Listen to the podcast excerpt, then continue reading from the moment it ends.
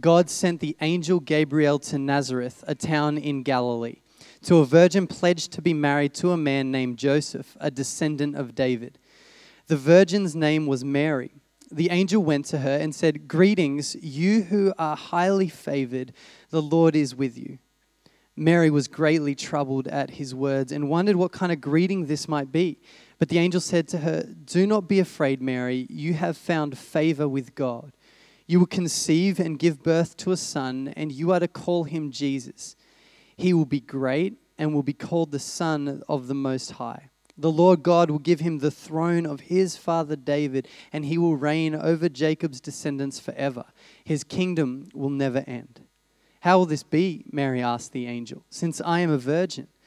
The angel, the angel answered, the Holy Spirit will come on you, and the power of the Most High will overshadow you. So the Holy One will be born, uh, who will be born, will be called the Son of God. Even Elizabeth, your relative, is going to have a child in her old age, and she who was said to be unable to conceive is in her sixth month. For no word from God will ever fail. I am your Lord's servant, Mary answered. May your word to me be fulfilled. Then the angel left her.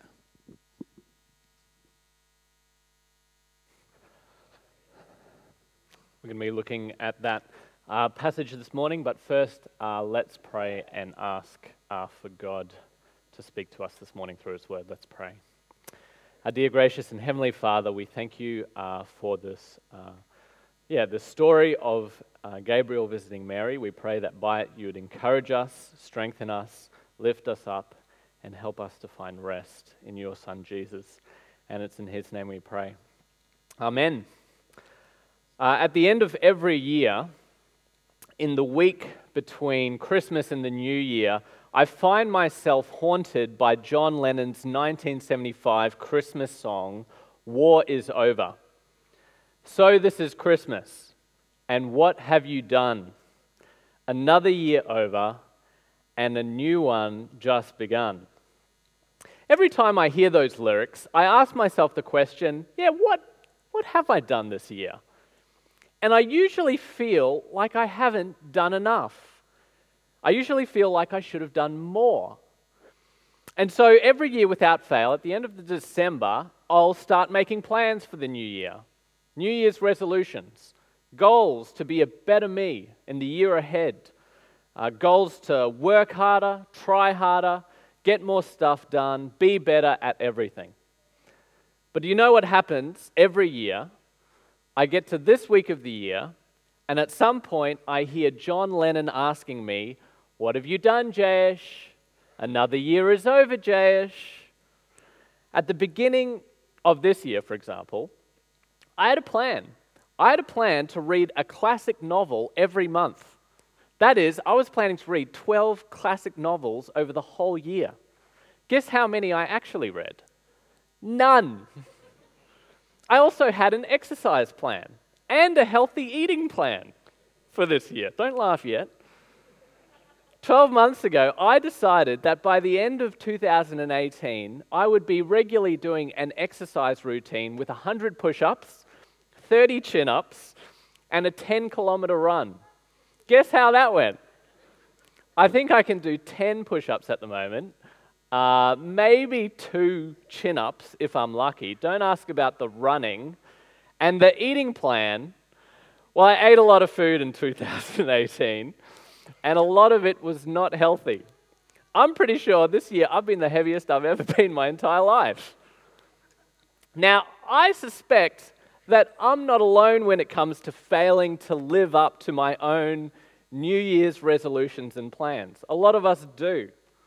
But even if you're not someone who makes New Year's resolutions, even if you're not someone who writes down specific plans, all of us go into each new year with some sort of goal, uh, some sort of expectations and hopes for how the year will go. All of us live our lives trying to meet those expectations. Now, if you go to school or university, there's an expectation in 2019 that you'll get good grades, or at least that you'll pass your subjects. If you go to work, there's an expectation that in 2019 you'll get your work done on time to a decent standard. If you're a spouse, there's an expectation that in 2019 you'll be a loving, selfless, thoughtful, caring partner. If you're a parent, there's an expectation that in 2019 your kids will be amazing, well adjusted, high achieving human beings. And if you're a kid, there's an expectation that in 2019 you will be this amazing, well adjusted, high achieving human being. And for some of us here this morning, we come to the end of 2018 feeling weary and exhausted because we've been weighed down by these giant burdens, these resolutions to keep, these plans to fulfill, these expectations to meet. And we've spent all our energy trying to live up to all these resolutions or plans or expectations that either we have set for ourselves or someone else has set for us. And to top it all off, we have John Lennon in our ear asking us, What have you done? Another year is over.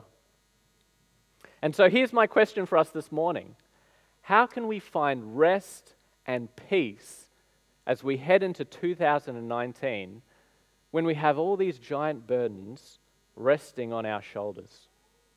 That brings us to the passage that we're looking at this morning.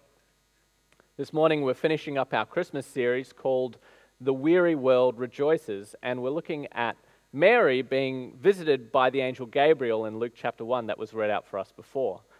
And the reason we're looking at Mary in this passage this morning is because for someone who was given the incredibly important job of giving birth to Jesus, Mary did not meet expectations.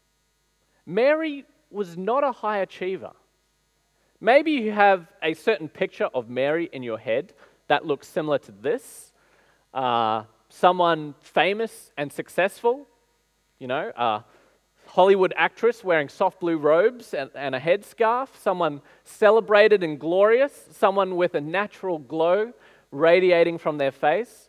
That's not really the picture that we get in the Gospel of Luke. Have a look at verses 26 and 27 of chapter 1.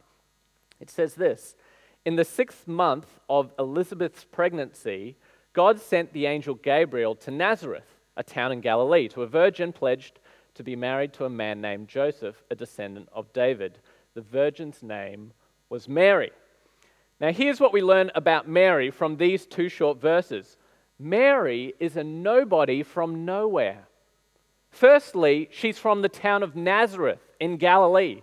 Galilee is like the Ipswich of Israel, which makes Nazareth like the Goodna of Galilee. Now, I live very close to Goodna growing up, so I can say that. Uh, to give you an idea of what people thought of Nazareth, years later, when one of Jesus' disciples, Nathanael, was first told that Jesus had come from Nazareth, his first response was, Nazareth? Can anything good come out of that place? Nazareth did not have the greatest reputation. But not only does Mary come from nowhere town, she's not royalty or rich or important either. She's a virgin, which in her context probably means she's still in her teens, and she's pledged to be married to Joseph one day, which doesn't mean that she's engaged to Joseph like people get engaged today. Mary's parents have probably match made her with Joseph since her childhood. Now, it's true, Joseph is descended from King David, the king of Israel, who reigned a thousand years prior. And that's significant because God had promised that the Messiah would be descended from King David.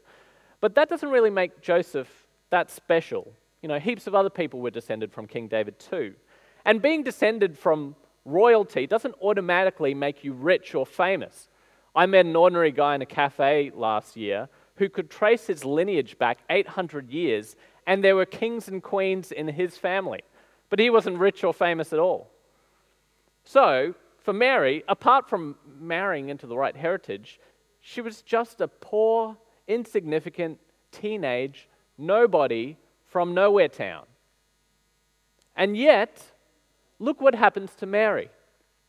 An angel from God visits her this mighty, impressive, intimidating being, and says to her, Greetings, you who are highly favored. The Lord is with you. Now, I can't imagine how I would feel if an angel showed up in my living room, but Mary is scared.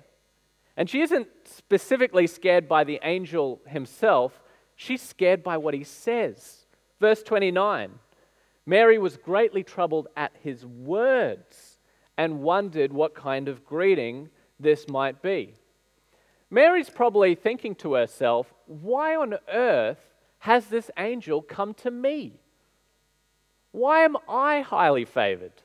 Why is the Lord with me? I'm just a nobody. I've done nothing to deserve this. But the angel comforts her and reassures her in verse 30 Do not be afraid, Mary. You have found favor with God. Now, that word favor in the original Greek language is also the word that we translate grace. What does grace mean? Well, whenever you, read, whenever you read the word grace in the Bible, think gift. The two words are interchangeable. Grace means gift. A gift or a grace is something that you receive that you haven't worked for. That's what makes a gift a gift. If you work for something, if you earn something, if you pay for something, it's not a gift, it's a grace. It's not a grace, it's a wage, it's an earning, it's a purchase. If on Christmas morning someone handed you a present and said, Merry Christmas, that's $50, please, that's not a gift. Gifts are things that you receive freely, not things that you earn. And the grace, the gift that Mary was about to be shown, was huge. This is what Gabriel says You will conceive and give birth to a son, and you are to call him Jesus. He will be great and will be called the Son of the Most High. The Lord God will give him the throne of his father David, and he will reign over Jacob's descendants forever. His kingdom will never end. Mary was going to be graced to be gifted with a king. And not just any king, the king. To any Jew living in first century Israel, these words of Gabriel would have been amazing. The Jews had been waiting and waiting and waiting for about a thousand years for the promised Messiah, the anointed king, one of kings, one of King David's descendants, who God had promised would reign forever. But with each passing descendant of David on the throne, there was disappointment. So many of David's descendants were corrupt, wicked kings. And in the 600 years prior to Jesus' coming, there were no proper Israelite kings on the throne because Israel was ruled by empire after empire the Assyrians, the Babylonians, the Persians, the Medes, the Greeks, and now the Romans. And finally, after all these years of Israel having no king, Mary is promised that she will give birth to the king. So imagine how Mary's feeling at this point. Not only has she been visited by an angel of God, which would have been a scary, amazing experience in itself, but she's been told that she'll give birth to the king for whom her whole country has been waiting for a thousand years. The hopes and dreams of her friends and family and neighbors and fellow citizens and ancestors rests on her shoulders. This is massive. But the stakes are about to get even higher. Mary asked Gabriel in verse 34, How will this be, since I am a virgin? To which Gabriel replies in verse 35 The Holy Spirit will come on you, and the power of the Most High will overshadow you. So the Holy One to be born will be called the Son of God. This is huge. It was already amazing enough when Gabriel said that Mary was going to give birth to the promised King of Israel. But now Gabriel seems to be suggesting that Mary's going to give birth to the king of the universe, the king of the entire cosmic order. Gabriel is saying that this little baby in Mary's womb will be conceived by God Himself. This baby will have no human biological father. This baby's biological father will be God.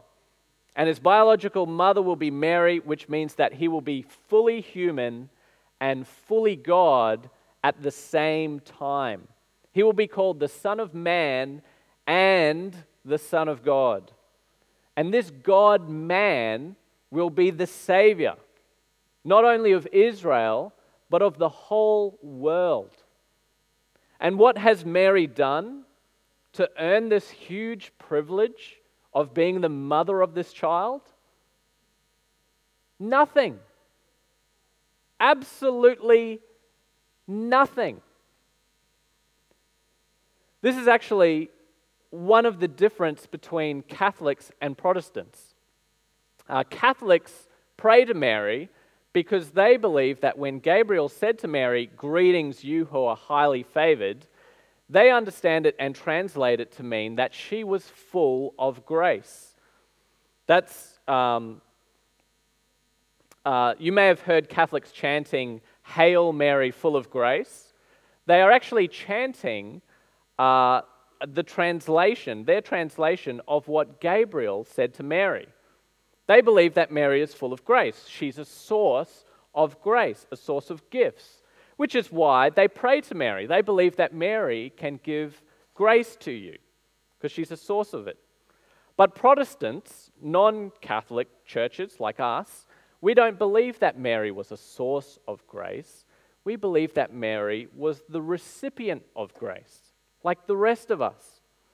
She was highly favored by God. She was graced by God, not because she did great things to earn the role of being the mother of Jesus, but in spite of the fact that she hadn't done anything. And Mary herself backs this up. Later on in verses 46 to 55, she sings a song, uh, a song that we call the Magnificat, which is a Latin word which means magnify. And in this song, does she magnify herself and sing about how she is amazing and full of grace and that she's done great things? No. Have a look at what she sings. She sings, My soul glorifies or magnifies the Lord, and my spirit rejoices in God, my Savior, for he has been mindful of the humble state of his servant. That word humble in the original language means lowly and destitute. She goes on, From now on, all generations will call me blessed. Why? Because I've done great things? No, because the mighty one has done great things for me. Holy is his name. Here's the point I'm trying to make God was with Mary and showed great grace to Mary even though she was a nobody who had done nothing to deserve it. And that's not just how he treated Mary, that's how he treats all of us. Do you see what this means? If you want God to be with you, if you want to be highly favored by God, like he highly favored Mary, like he was with Mary, do you know what you have to do first? Pretty much nothing. If you want to be one of God's children, all you have to do is receive Jesus as a free gift. You don't have to be a somebody first. You don't have to have done amazing things. You don't have to be a success. You don't have to be cool. You don't have to have, be the person who's got it all together. You don't have to have conquered all your bad habits. You don't have to have conquered all your sin. Why? Because Jesus has done all those things on our behalf. That's what makes him the Savior. Jesus has lived the perfect sinless life that we couldn't live. And he died the death that we deserve to die. And God accepts anybody into his kingdom, not on the basis of their own achievements, but on the basis of Jesus' achievements. That's how Jesus saves us. If you are connected to Jesus, if you receive Jesus as your King, you are loved and accepted and cherished and forgiven by God, not because you're amazing, but because Jesus is amazing. And this great news is called the gospel. And it's what can give us true rest and peace as we head into 2019 and as we make all our goals and plans and resolutions for the year ahead. So, in light of that, here are three things that we all ought to do as we head into 2019. Number one, in 2019, freely receive the rest and peace found in Jesus. That's the first thing. That should be your number one goal for 2019. And if it isn't yet, add it to your list and put it at the top. Jesus himself said in Matthew 11 28, Come to me, all you who are weary and burdened, and I will give you rest. What does it mean to find your rest in Jesus? It first means claiming Jesus as your own Lord and Savior. And secondly, it means grounding all your value and self worth in Him. I know that I am loved and cherished by God, who is now my Father, not because I'm amazing and have done great things, but because I'm with Jesus and He's amazing and has done great things for me and for everyone else who is with Him, like Mary. And that means deep in my soul, I can rest, I can relax, even when my life is hectic and crazy, because I know that I don't have to earn my way into God's good books. I don't have to earn my way into God's family. Being part of God's family is a privilege that's given to me as a grace, as a gift, just like it was given to Mary. It's not something I have to earn, it's simply something I have to freely receive. So in 2019, make it your goal to freely receive the rest and the peace found in Jesus. That's the first one. The second one, in 2019, don't dwell on what others think about you or even what you think about you, but remind yourself about what God thinks about you. When things go wrong in your life, when you fail at things, when you make a mess, when all your plans and resolutions and goals go to pot, it's so easy to be crushed, not only by what others think about you, but even what you think about you. But in those moments, you need to remember what God thinks about you. If you're in Christ, then to God, you are his dearly beloved child. Even if you're lowly and destitute like Mary, you are incredibly blessed. And no one can take that away from you. Even if no one in the world bats for you, He will. And that means you are loved and cherished by Him whether or not you stick to your exercise plan, whether or not you keep your resolutions, whether or not you achieve your goals, whether or not you live up to others' expectations of you. Things go wrong in our lives, and if you've tied all your self worth to what people think about you, you'll inevitably be devastated. So in 2019, don't dwell on what others think about you or even what you think about you, but remind yourself about what God thinks about you. That's the second thing. And finally, the third thing, in 2019, bring all your goals and resolutions and plans to God, before God. If you have come to the end of 2018 feeling exhausted trying to live up to all your goals and plans, my first question for you is this Have you brought those plans before God? Have you prayed about them? And have you asked God to give you the strength to achieve those goals and plans? Proverbs 16, verse 3 says, Commit to the Lord whatever you do, and he will establish your plans. You can't achieve anything without God's help, so commit all your plans to God. And part of doing that is asking the question Are my goals and plans ultimately to glorify God or just to glorify myself? Am I seeking God's will or am I seeking my own will? In his Sermon on the Mount, Jesus tells the crowd, Don't worry about the things that everyone else worries about and chases after. Seek first the kingdom of God, and all those other things will be given to you as well. Mary did not plan to give birth to the Son of God. That was not her idea. That was God's plan for her. That was God's will for her, and she was obedient to his plan.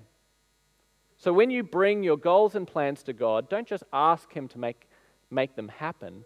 Ask him, ask yourself, and ask others if your plans are wise plans and if they are God's will not just yours. So, those are three things. Three things that we all ought to do as we head into the new year. So let's commit uh, the year ahead to God now. Let's pray. Our dear gracious and heavenly Father, we thank you uh, for the story of Mary. We thank you that you blessed her, that you graced her, that you gifted her with Jesus, not because she deserved it, not because she earned it, but because you are a gracious and merciful God. I pray that you would grant us rest and peace in 2019. I pray that we would ground our assurance, our self worth, our identity in you and in your Son, Jesus. I pray that you would bless us greatly, that we would cling to you in all things, and that in 2019 you and your name would be glorified in us. And I pray this in Jesus' name. Amen.